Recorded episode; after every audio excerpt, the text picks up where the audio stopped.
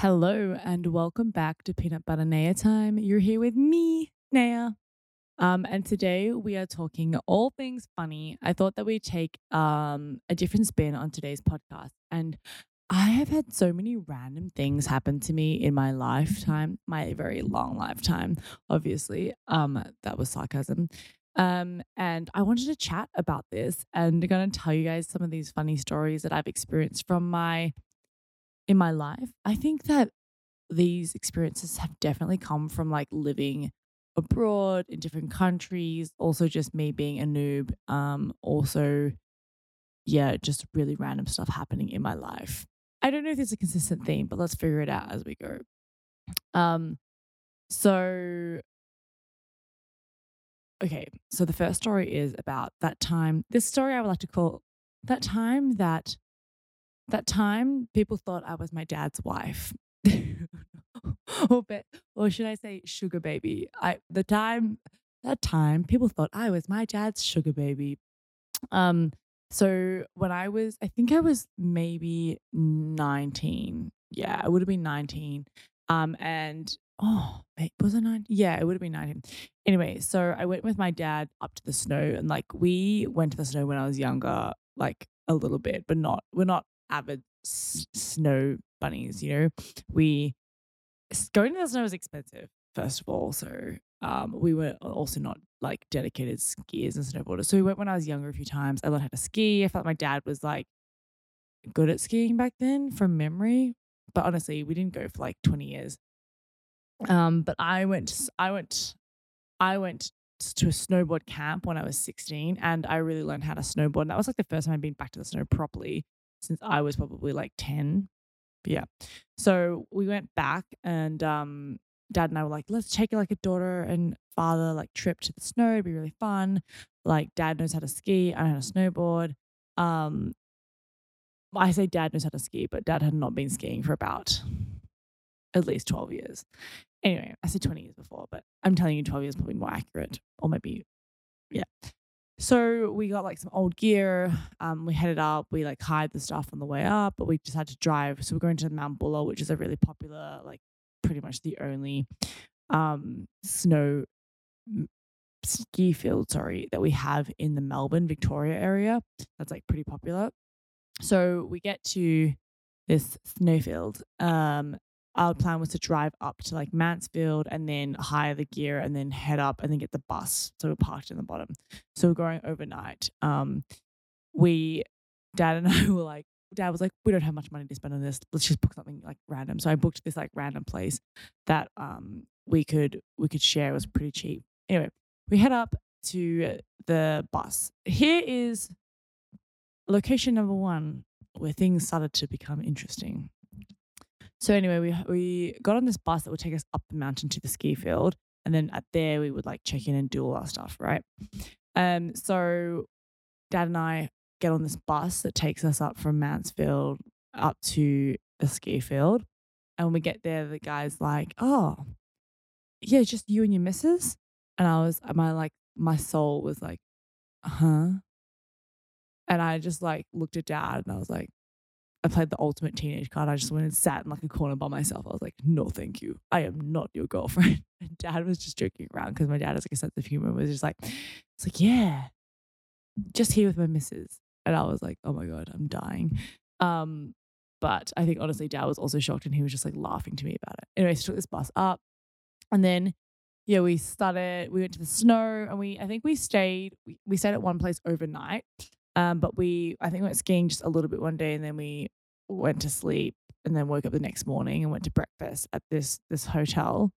And, um, there was like a whole group of like, I feel like, I think they're like Malaysian. They were definitely like aunties and uncles. Anyway, they're sitting on another table and Dad and I walked in together, sat at a table. And then, um, this like nosy, one of the guys from this like group was so nosy, so like, so true of like a Malaysian uncle, like came over and was like, oh, how's how are you guys? Uh, you're doing well, huh? And then like you hear after your like anniversary or something like, like I'm just doing a Malaysian accent. And I was like, and Dad was like, looked at me and my soul was just like, no, why? Anyway, so Once again, they thought that I was my dad's girlfriend. Uh, and then my dad was like, no, this is my daughter. Uh, and the guy was like, oh, sorry, uh, sorry, I wasn't sure. I was like, oh, my soul. I was like, first of all, does this mean that I'm finally of age where I look like I could be someone that my father dates? That's like the first thing I thought. Secondly, I was like, my dad and I look relatively similar. I think we look pretty similar and alike. I'm like, did you even look at our faces? If you looked at our faces, you would notice that we look pretty alike. I have the same nose as him. And like, we do the same facial expressions. It was just strange. Anyway, um, my soul was dying and I was just like, ugh. And dad just really lived into the joke and thought it was so funny. Um, so he just, he, he knew I felt uncomfortable about it. So he just made me feel even more uncomfortable, which we love. That's what dads are for. Um. Anyway, yeah, we love that for we love that for me. Yeah. Okay. Story number two is, um, from living in Myanmar. So, uh, I lived in Myanmar from twenty nineteen to twenty twenty-one. It was so fun. Some of the best times I've ever had were in Malay and not Malaysia, Myanmar. It was so fun. Um. Really grew as people a lot, but also I think like Myanmar just really taught us to like go with the flow and that like. I don't know, you just like, I feel like when we lived in Myanmar, we were so chill. We were just like, yeah, like you just embrace the nuances and the cute little intricacies of the country and just like the people, the culture. They definitely were like more laid back, and obviously it was nothing like living in Hong Kong or living in Australia where everything is so, you know, well-structured, defined, like regimented, you know, everything's like quite orderly. Whereas in Myanmar, like there's order, but it's like chaotic order, you know? And like anything kind of flows, which is something I love about Southeast Asia, is just like how people are so like go with the flow and just anything, anything goes. You know, they're not gonna not gonna fuss around about like the small things. Anyway, so in Myanmar we used to grab around a lot, um, and it's so funny in Myanmar. Like all the taxis are this old, really old pro box, but it's really interesting because they bought these taxi pro boxes from Japan. So, um. Yeah, they're all these like dingy little like pro boxes, but they're all the grabs and they buy them all secondhand. And I think apparently like importing these cars secondhand is really expensive, which is kind of crazy. Um, but yeah, but a fun fact about Myanmar is like you have um, cars that are like both sides. So you have left and right cars, um, and then they drive on the they drive on the left-hand side of the road, but then they have cars that are like right that are left. Yeah, so like the opposite to what they should be. Like usually a U K or like a left-hand side drive is a right-hand driver's seat, but it's left-handed for some of them. But anyway, it's just because like I think um, colonization and a mixture of other things happening there, but very random. Anyway, back on track to what I was trying to say is, so we used to catch grabs a lot, and sometimes when you take a really late-night grab, you, you're not really sure like what you're going to get. Um, not in terms of the car, but like the driver. Anyway, so we were, Alex and I were trying to get home one night. We flagged down this, this grab. Um, and he pulled up and he was like, oh, we like hopped in the car and it was like somebody in the front seat. And he's like, oh, sorry, yeah, my, my friend's just like, cruising with me tonight. And we're like, okay, no worries. It was so funny. Like, and, and this did not happen just once. Like there weren't like multiple occasions where like the driver just brought like a friend in the car. And I was like, this is great. Like, why would you not do that? I'm going to do that. If I ever became a taxi driver, I would just like get my friend around, like that lived around the suburb, just like cruise around with me for the night so that you didn't feel so lonely. There was a one time we hopped in a grab and it was like a whole family in the car. There was like a mum and a kid. Um, and yeah, I think they were just like commuting or like whatever. They all needed to be together. And you was just, it just is, was what it was. But, um, that was so funny. Like I feel those experiences just make you more compassionate and like open to whatever happens in the world. Like you're like, oh yeah, like sure, you know, bring your family along on the grab, no worries. Like it's just the norm. Where I feel like if someone did that in like Hong Kong or Australia, they'd be like, what are you doing? This is so unprofessional. Like what is this experience? Blah, blah, blah, right? Um, so I just love that about Southeast Asia and just, like that laid back nature of just kind of like anything goes. It's kind of so funny and fun. All right. My story number three is about when I was in Japan and I was being so unruly. Um, so we were at a ramen restaurant. This was really embarrassing because like if you think about Japanese culture, Japanese culture is very like honorable, you know, like you you very much like, you know, if you're a chef, your cooking should really get the approval of your of um oh my god, I'm getting the word of um the person eating your food. What a terrible way for me to describe that. Um, but for your patron, haha. Sorry, okay, just my brain is dying at nighttime. But anyway, so you want to your patron to have the best experience, like, you know, eating your food. And so I think if they they really in Japanese culture it's very like honorable. Everything they do, they do it to the best standard, and everything that you eat as well, you need to be very respectful, right? Anyway, so we ate this ramen, and then um, they had teacups as well. But then on, also on the tables, they had these jugs, which you would naturally think was tea, right? Correct me if you think I am wrong. But I one hundred percent think if there is a jug on the table, that is for drinking. Okay, anyway, so then um, I ran out of tea, so I decided to fill up my cup. So I grabbed this jug and poured it into my cup. And then I very, and then I took a sip, and I was like, oh my God, it's the soup. And I felt so awkward, and I had to like indicate to the guy. I was like, oh, sorry, like, can I have a new cup? I accidentally like poured the soup into this cup. And um, he, the look that he gave was like, it's just full of disdain. Like he was just, oh, it was honestly, that's all I needed. I knew that I had done so wrong already. But then he gave me that look. I was like, oh my God, this is like my dad looking at me after failing like a spelling test or something when I was twelve. Anyway. It was very embarrassing, and I felt very sad to make that man feel so ashamed of me. Um, but yeah, then anyway, I got a new glass, new cup, and got to actual tea. But it was a good lesson learned. Always check the jug on your table if you're in a Japanese restaurant. Do not assume that it is tea.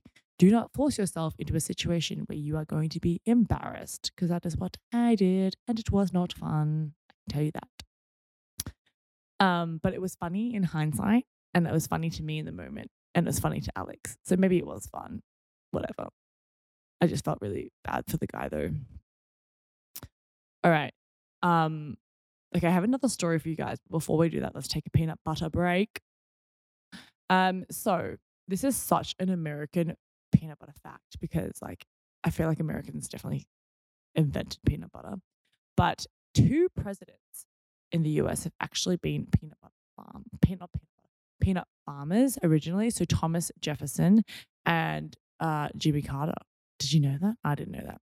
But also I got feedback that people were disappointed that I was not eating peanut butter in my episodes, so I am going to eat some peanut butter. But I would just like to highlight, um, if y'all have like peanut butters that you want me to try and test, let me know. I would love to test some different peanut butters, give some reviews, but I also want to know what your guys' thoughts are on me like making peanut-based peanut butter like foods or, or things with peanut butter whilst we are filming and doing our podcast together. Let me know, because I can always talk you through that and let you know what a good recipe is. Okay, here we have the legendary Mayver's dark roast peanut butter. If you see here. Dark roast is the oh, sorry. Dark roast is the best um, peanut butter flavor for crunchy at Mayver's. It's you can actually see like dark roast in it. Um, it's like I think it's very good. Um, I can't really fault it, to be honest. I think it's a little bit sweeter than a Pix. Well, it's probably the same sweetness, just a little, just a little bit sweeter, not as salty. But the dark roast is so good. I can't really fault it. Like if I see it in a supermarket, I will always pick it up. Now I have peanut butter stuck in my throat. Okay. Going back to my story. Um, so the next story I have is really funny. So my sister and I, okay, I don't know if you guys know what Lagree Reformer Pilates is, but I actually started going to it when I was in Hong Kong at a place called H Core. So if you've ever been to normal Pilates, which is, God, this is like opening up a babushka doll, but like normal, like reformer Pilates is built off Pilates, which and Pilates is just like a normal mat Pilates, similar to yoga, kind of ish, is like how I'm going to give it a basic description, but it's like more strength conditioning, or like kind of like a little bit ballet, but not. Anyway, anyway, so reformer Pilates is like Pilates on a bed, and it's like a a bed with a resistance and like a pole, like a foot pole, foot foot bar, and straps, and you can do a whole lot of range of movements. It's essentially like strength conditioning. Just Google that, guys. I'm giving it like I'm absolutely butchering things like the description here, but um, reformer Pilates is kind of like the normal thing that a lot of people do. But then the crazy people like me sometimes um do something called Lagree reformer. So Lagree started in L A, and it's like this mega reformer bed um with extra bits and like poles and stuff. Just Google it. Once again, butchering it. Um, and the the focus of like the mega reformer, so the Lagree reformer, is to do like m- like deeper strength and conditioning. So you, when you do each movement, you do it for like two minutes, and you do like four seconds down, four seconds up. So it's like a total of eight seconds per each like motion. Um, but you do like each exercise for two minutes. Sorry, peanut butter stuck in my throat. But um, so I caught on to this in Hong Kong, thought it was super fun. And when I went to visit my sister last year, I was like, dude, we've got to try this, like the Lagree reformer Pilates. Like it's super intense and I love the burn. Like you've got to try it. It's really fun. So we were in Orlando um, and I was like, oh, let me find a class. And I found this class. I was like, cool, they have this time slot. And I thought it was a bit weird that they had like so many time slots. But anyway, it adds like more of this will come out of the story. So we wake up at like seven a.m., head to this class, get there at like starts at seven forty-five or whatever. We get to this, we booked on ClassPass as well, so we got it for free. Anyway, but we got to the studio and there was like no one manning the studio. And I was like, oh my God, it's a virtual studio. My sister was like, what? And I was like, it's a virtual studio. Like, I don't think anyone actually mans it. I think we have to like put the pin code in and like get in. So then we didn't get a pin code to ClassPass because we booked it kind of late at night, night before. So I don't think the, the email or whatever ever came through. Anyway, so then we rang the lady on the number and the lady picked up and she was like, oh, I'm not at the studio, but like this is the number. So we, we got the code, got inside. And then there's just like five ref- of these Lagree reformers like with a mirror and stuff. Um, and then that was kind of like weird already. I was like, oh, I really, really, really, really don't like when you go to a fitness studio and there's like no one there, or they like just, you know what I mean? Like that's not the point of going to a bloody like fitness studio. Like we're there for the instructor, not a pre-recorded video to watch you do a workout and like we follow. That's just weird and lazy and just like not a good business model. Anyway, so that was really weird that it was like pre-recorded. But then we went into the bathroom. I went to the bathroom and I was like, whoa, it was like this huge like um statue of like Jesus Christ. And um, like with all this like files and stuff. I'm like, okay, that's fine. Like you're religious. Cool. A bit much for like a studio, but sure. Anyway, then we get on these reformer beds and we start this class. And at the start of the class, this lady comes on, the instructor, she gives this like full on prayer. I'm just going to preface this by saying like my sister and I are not religious. I have no issues with religion. I'm just not religious. But like there was no forewarning that this class was a religious class. So I was like, mm, interesting. Anyway, so she was giving this like long ass prayer.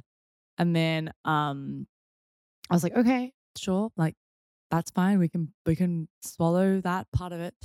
Anyway, and then we started doing the workout, which was like kind of okay. But then she kept just like referring to in the, in the like whole workout to like small things about um religion or like Jesus or God, and it was just a bit much. Like I feel like it was just it kind of got to the point where it's kind of funny, and my sister and I was like, what is happening? Like how do we get ourselves into this situation? How are we here in this moment? It was just so bizarre. And I remember her reference, like one of her things that she said was like, okay, when it's really hurting and like you're really in pain, just remember like you have him inside of you.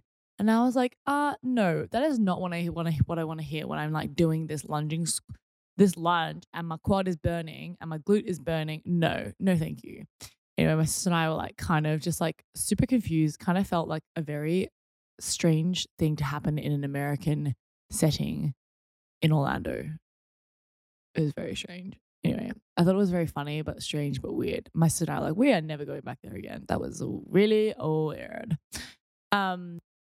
Anyway, that was my story of um going to a virtual studio, fitness studio in in uh, Orlando and almost getting converted. But to be honest, um, you should try Lagree Reformer. It's really, really good. If you ever get the opportunity, you start with a basic class and then work up from there. It is not easy, just warning you, and you will probably feel very pain, a lot of pain for a long time.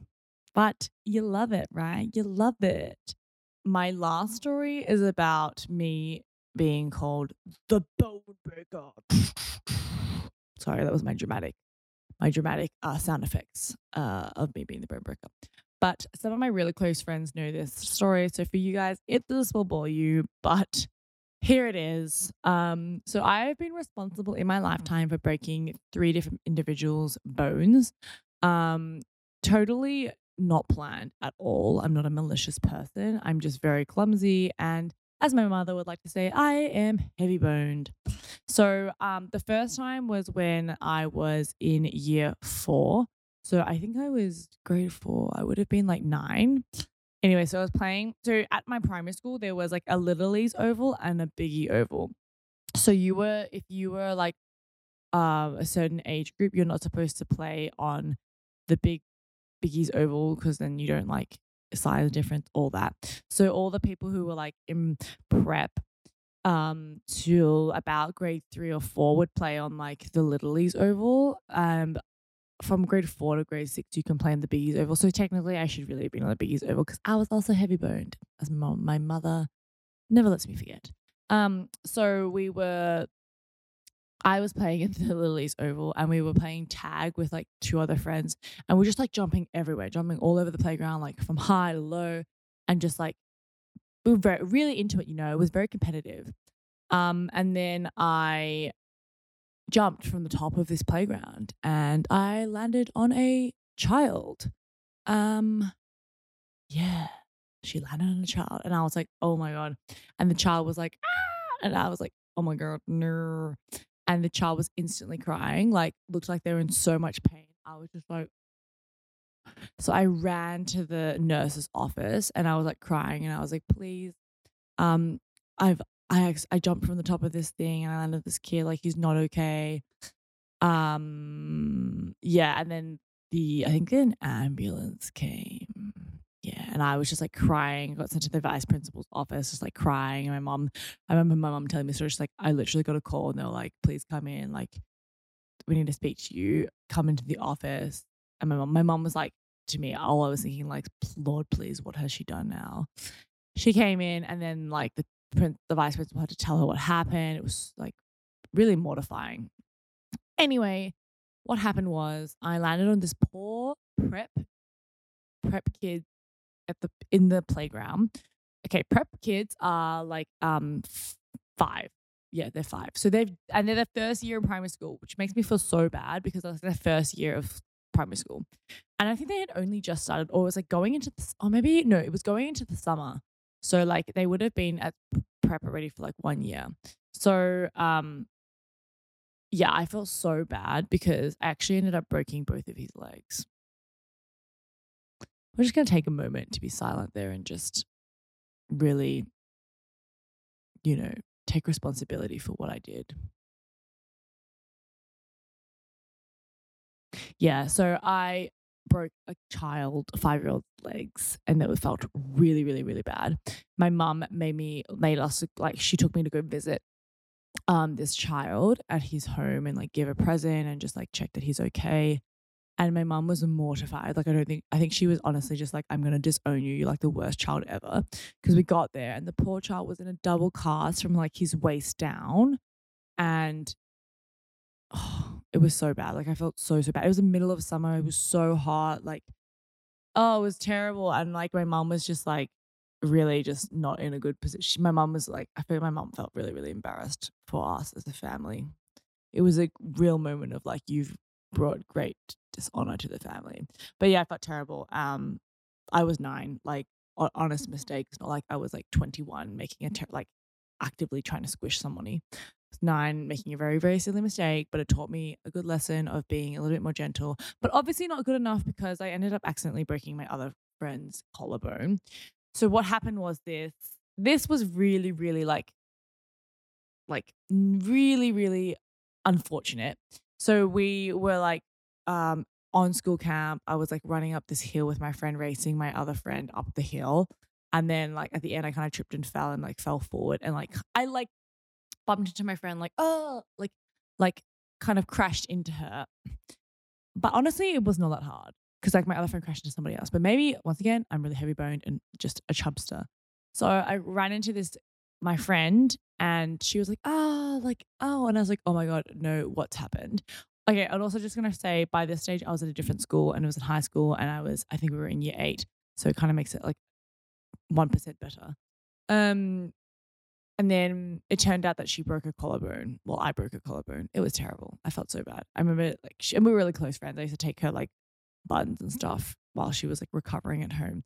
But the worst thing about that was like she was supposed to be like the lead for her like dance school. And then I really ruined that. So honestly, I feel so bad. Like I'm actually a bad human, aren't I? I'm just so clumsy. Like it was just so bad like that that happened. Really not okay. Ruining people's hopes and dreams out there. This story is not funny. This is just me being an idiot, okay? I feel terrible. Okay, the last story is, this one was really, I feel like, also very unfortunate and also not one hundred percent like, this is just like, oops, like that's really unfortunate that happened, but it's not much I could have done to like avoid it. I was playing basketball with my friend and I threw the basketball at her and then she went to catch the ball and then ended up breaking her finger. I swear I'm not like some like Miss Marvel like with like crazy amount of power, but something happens. And after that I was, that was when we were in primary school as well. After that I was like, you know what, I'm gonna be really, really gentle with people. So I think now I try to be very gentle, and not now, but like ever since I was like thirteen. Um, I've been actively very mindful of being gentle and not trying to hurt others. But yeah, super unfortunate that those things happened between the age of nine and like thirteen for me. But like, I'm very sorry to all those people, to all those that I hurt. I'm very sorry. But lesson learnt, don't be so clumsy. Anyway, that was my story times for you guys. Some funny, some introspective, some very dark and a poor reflection of me and my heavy-boned nature. Uh, but thank you guys for listening. I hope you enjoyed it. See y'all in the next episode. Bye.